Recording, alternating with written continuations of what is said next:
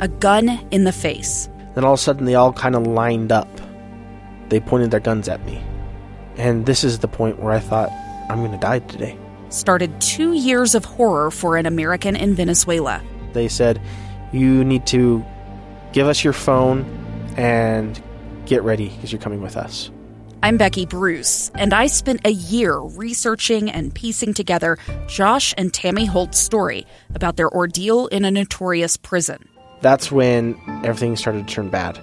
We had another pound on the door. Boom, boom, boom. And there was the police once again. You can binge all of the episodes of Hope in Darkness on KSLPodcasts.com or wherever you get your podcasts.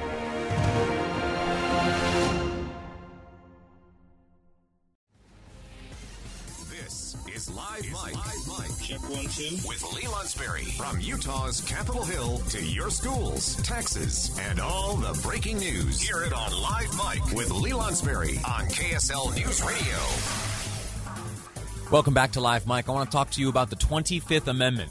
No, I, I know at the beginning of the show I told you it was going to be fun. We're going to have a good, fun Friday show. And uh, we spent the last half hour talking about statistics and causation and correlation. Uh, well, listen, it's important, it's interesting, and the 25th Amendment today, I'm going to tell you uh, why uh, it's a, a, fascinating topic to be uh, discussing today, particularly after an announcement from Nancy Pelosi just yesterday. A, a quick uh, three second little comment by Speaker Pelosi uh, brought the Fifth Amendment to the top of my mind. Come here tomorrow.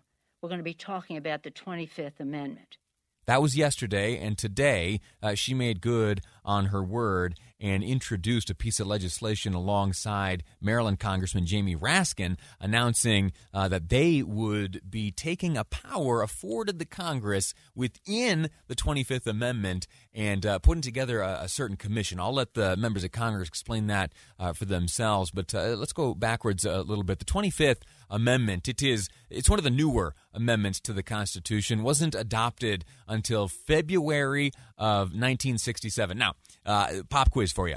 There are two newer amendments. Uh, two amendments uh, have been added to the Constitution since 1967 uh, and the 25th. So, what do the what do the? Can you tell me what do the 26th and 27th amendments uh, address? Five seven five zero zero. That's the Utah Community Credit Union text line. Uh, I I'll give you I'll give you a moment. The 26th, what does it deal with? And the 27th, uh, and even more interestingly, the story as to how the 27th Amendment uh, became ratified and added to the Constitution. I'll tell you this much the 27th Amendment was one of the very first amendments proposed. Yeah, way back uh, in the 1700s. Holds the record for uh, the longest span of time between uh, proposal and ratification 203 years. All right, you give up the 26th Amendment deals with lowering the voting age to 18, or more specifically, preventing states from uh, having an age limit on voting rights any higher than 18. And then the 27th Amendment. Here's what the 27th Amendment does it prohibits Congress from raising its own pay. And after the commercial break, I'm going to tell you the story about how it came about. It's absolutely fascinating. But here, uh, let's get to what we have learned today the 25th Amendment. Well, why is it relevant? Uh, it has to do with uh, issues relating to presidential succession and disability. It clarifies that the vice president becomes president if the president should pass away, resign, or is removed from office. Today, Speaker Pelosi appeared before cameras and spent about 25 minutes alongside Jamie Raskin as they announced the introduction of a piece of legislation. Uh, interestingly, it's not as straightforward as you might think. And to hear Speaker Pelosi explain things, uh, she says that it has nothing to do with today. This is not about President Trump. He will face the judgment of the voters. But he, uh, he shows the need for us to create a process for future presidents. Let's start with Speaker Pelosi's understanding of the 25th Amendment. She sees it as something of a roadmap. The 25th Amendment creates a path for preserving stability if a president suffers a crippling physical or mental problem and is, unquote, in the amendment, unable to discharge the powers and duties of his office The 25th Amendment is broken up into four parts. Section 1 uh, is in the case of the removal of the president from office or of his death or resignation, the vice president shall become president. That needed some uh, clarification and uh, used to be worded in a sort of ambiguous sense. Uh, is the vice president now the acting president or what? Uh, this clarifies. Section 1 if the president goes away, the vice president becomes the president. Section 2 Whenever there is a vacancy in the office of the vice president, the president then shall nominate a vice president who shall take office upon confirmation by a majority vote of both houses of Congress. Section 3 uh, whenever the president, this is how, how it's written, whenever the president transmits to the president pro tem of the Senate and the Speaker of the House of Representatives his written declaration that he is unable to discharge the powers and duties of his office, and until he transmits to them a written declaration to the contrary, such powers and duties shall be discharged by the Vice President as acting president. So that when does that come into play? Uh, that is, you know, if, if a president needs to go under the knife for a procedure where uh, anesthesia is involved, or uh, some or other scenario in which they are still living uh, but will temporarily be incapacitated, uh, a, a, letter or some form of communication is handed over to the president uh, pro tem of the Senate and the Speaker of the House, and it is under that circumstance then that the vice president will serve as the acting president until you know a subsequent letter is handed over. Now, the fourth section, it's the longest section of the amendment and deals with an incapacitated president who is unable or unwilling to transfer power to the vice president. So you look at number three, if for some reason the president is unable to fulfill his duties, yet fails to send that letter to the president pro tem of the Senate or the Speaker of the House, Section 4 handles that. Section 4 outlines the process through which power is transferred in the circumstances. But regarding the role of Congress, it's not exactly explicit. It is within those nebulous words that Speaker Pelosi and Representative Raskin are taking action today. Section 4 of the amendment empowers Congress to set up an independent body uh, to confront such a crisis. Congress has a constitutional duty to lay out the process by which a president is president's incapacity and the president of any party is determined. here's Representative Raskin explaining his understanding of Section 4. Section 4 deals with the problem of a president who becomes incapacitated but has made no provision to temporarily transfer powers, meaning, in the words of Senator Birch Bayh, that the president is unable either to make or to communicate his decisions as to his own competency to execute the powers and duties of his office.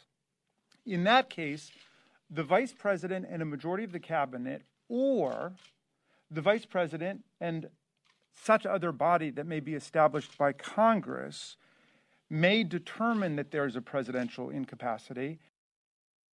Do you get that? So there is a, scenario in which a majority of the cabinet members may express a, a, a, desire to have the vice president step in as acting president. That can be done. That's explicit right now. So if a majority of the president's cabinet uh, teams up with the vice president, uh, and those two groups agree that yeah, you know, the vice president ought to step in, it also the fourth section here allows for Congress to form a, a, commission. That's at least the belief of Representative Raskin and Speaker Pelosi. And so that is what this piece of legislation does. It creates a group uh, comprised of some doctors, some former presidents, uh, members of Congress themselves, uh, and would then uh, be Congress's representation to potentially team up with the vice president to step in. Now, why is this happening? Why has Speaker Pelosi chosen to do this? Why has she teamed up with Representative Raskin to introduce legislation of this sort? Number one, there's no way it makes it through Congress, right? There's no way uh, that the Senate even takes this up, and even less of a chance that the president would sign it. Well, I, I have a theory and I believe it comes down to power. You see, uh, when Speaker Pelosi was making this announcement today, speaking to the media, she was wearing a pin that she wears on occasion, not always, only on certain occasions does she wear this pin. And it's a very interesting pin because it is a depiction of the mace.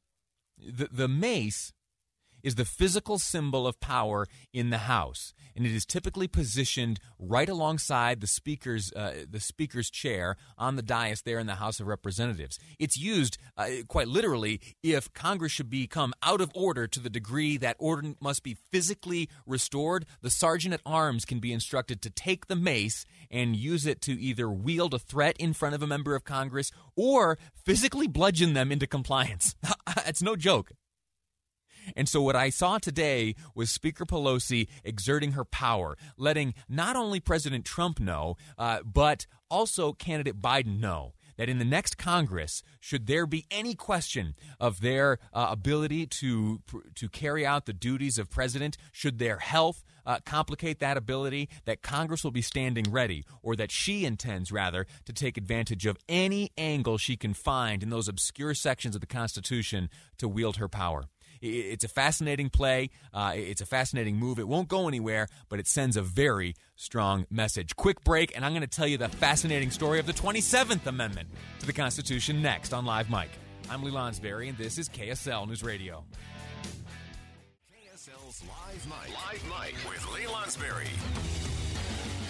Welcome back to Live Mike. I'm Lee Lonsberry. You know, I worked in D.C. for a while. I uh, either brag about that or lament it uh, all the time, uh, and you're tired of hearing about it. But uh, one thing it did was it instilled in me uh, a, a, desire to understand the, the Constitution more, and specifically the process through which proposed amendments go to uh, become ratified and a piece of the U.S. Constitution, the supreme law of the land. You heard in the last segment, we spent some time looking at a Speaker Pelosi proposal along with Representative Raskin, which would create uh, essentially a, a commission which Congress would control to which would be empowered to team up with the vice president and uh, essentially uh, take over the presidency should that commission uh, determine the president to be sufficiently incapacitated and be able to make that argument to the vice president, uh, well, then the vice president, uh, him or herself, would assume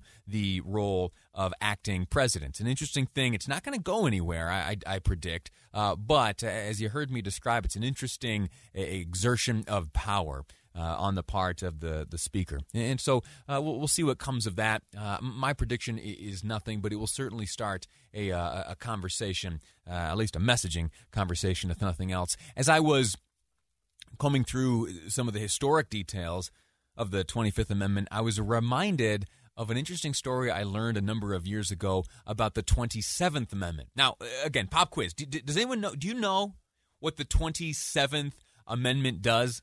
The, the 27th Amendment essentially uh, restricts or limits members of Congress for giving themselves uh, a pay raise. Here's how it works. Uh, Congress obviously can vote for an increase in compensation, but uh, the 27th Amendment makes it so that increase in compensation doesn't take effect until the subsequent Congress.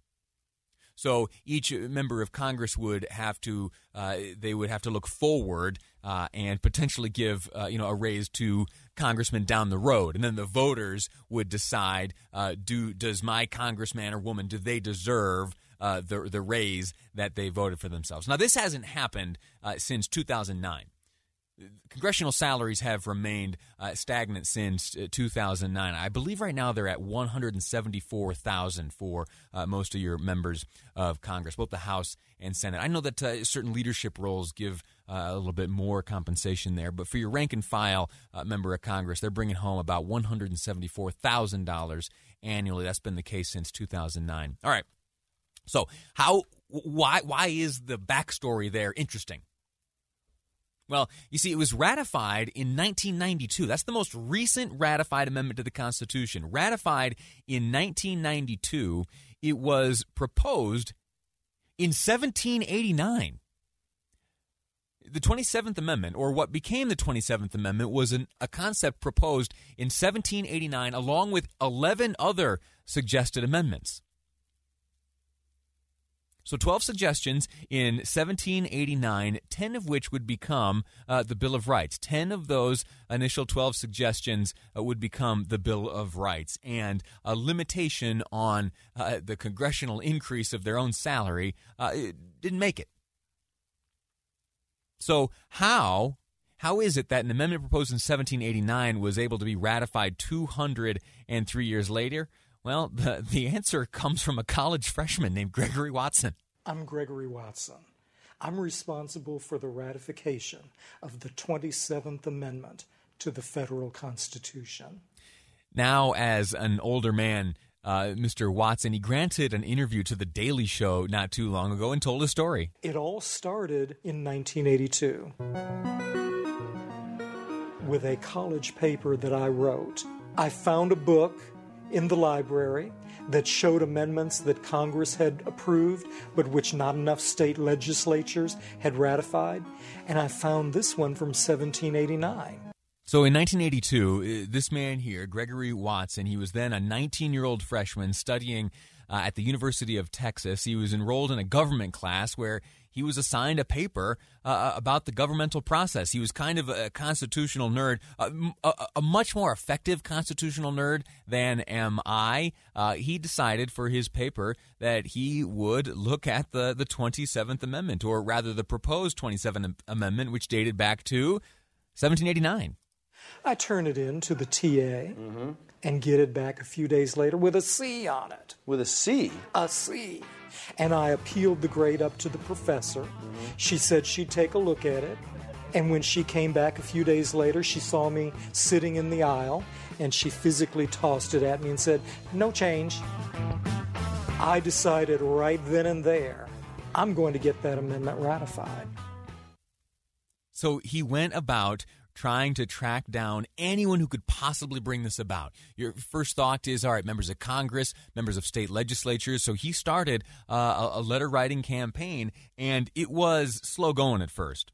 Uh, he describes uh, he had much trouble. And then Maine he got that letter into the hands of just the right person who set off a series of dominoes tumbling over. Ultimately, uh, that this notion, this idea of ratifying this amendment, made it to the legislature in Maine, the state legislature, which in fact ratified it. That was the first success, the first uh, state, you know, since the early days to have, since the 1700s, to ratify this amendment. But after the success in Maine, Watson, he's emboldened and he went on a letter writing tear. He sent letters to anyone he thought might be able to help his cause. Then I start writing those letters, yeah. pleading with members of the legislatures in those states to introduce a resolution at the state capitol to ratify the amendment and it needed 32 states. And when Maine ratified the following year in 1983, there was just no turning back. It's fascinating. It's absolutely fascinating. Now, what he had done was he looked at, now, this is going back to his freshman class back in 1982, he looked at the various amend- proposed amendments to the, the Constitution. Many of them, uh, for example, the Equal Rights Amendment, they have uh, essentially a, a sunset. It gives states a certain amount of time to ratify that amendment and have it amend the, the Constitution. And for, for most, proposed amendments that haven't become you know actual changes to the Constitution, uh, that that sunset has has expired or that timeline available uh, has expired. And yet there are still some out there, uh, as observed by this Mr. Watson, that don't have uh, expiration dates, and that the statutorial path to ratification is still clear. So who knows? Maybe, maybe you or uh, your young student will go and sift through the the history books and find some proposed amendment. There are thousands of them. Proposed amendment to the Constitution. Find out that oh, look at this one here. Look at this one here. There's no uh, there's no deadline for that one. Uh, let's revive it. Who knows? Maybe you can pull it off. Uh, I'd be interested uh, to see that. We're gonna take a break r- right now. When we return, we're gonna talk about tax returns, specifically about the transparency of tax returns. No, not not the President of the United States, but yours. Yeah, yours. Are there any circumstances under which you, private citizen listener, would allow the world to see your tax return? And would you be curious to see your neighbors? Jay Evenson of the Deseret News has a column arguing that, hey, maybe we ought to give it a shot. We'll speak to him next on Live Mike. I'm Lee Lonsberry, and this is KSL News Radio. Two friends taking pictures of the rising full moon on a summer night. Two teenage kids doing what teenage kids do when a stranger with a gun and a death wish changed everything. It was violent, it was senseless, and I will never understand it. I will never accept it. I'm Amy Donaldson, and unfortunately, we're all too familiar with stories about how violence shatters lives. But what we rarely see is how they are rebuilt. In a new podcast, The Letter, we relive tragedy, but only so we can hear the rest of the story the struggle to reclaim lives, the realities of grief, and the possibilities of forgiveness. I believe in miracles. Sometimes I thought there are no miracles. Yeah, there are, and this is a big one. Follow the letter at theletterpodcast.com or wherever you get your podcasts.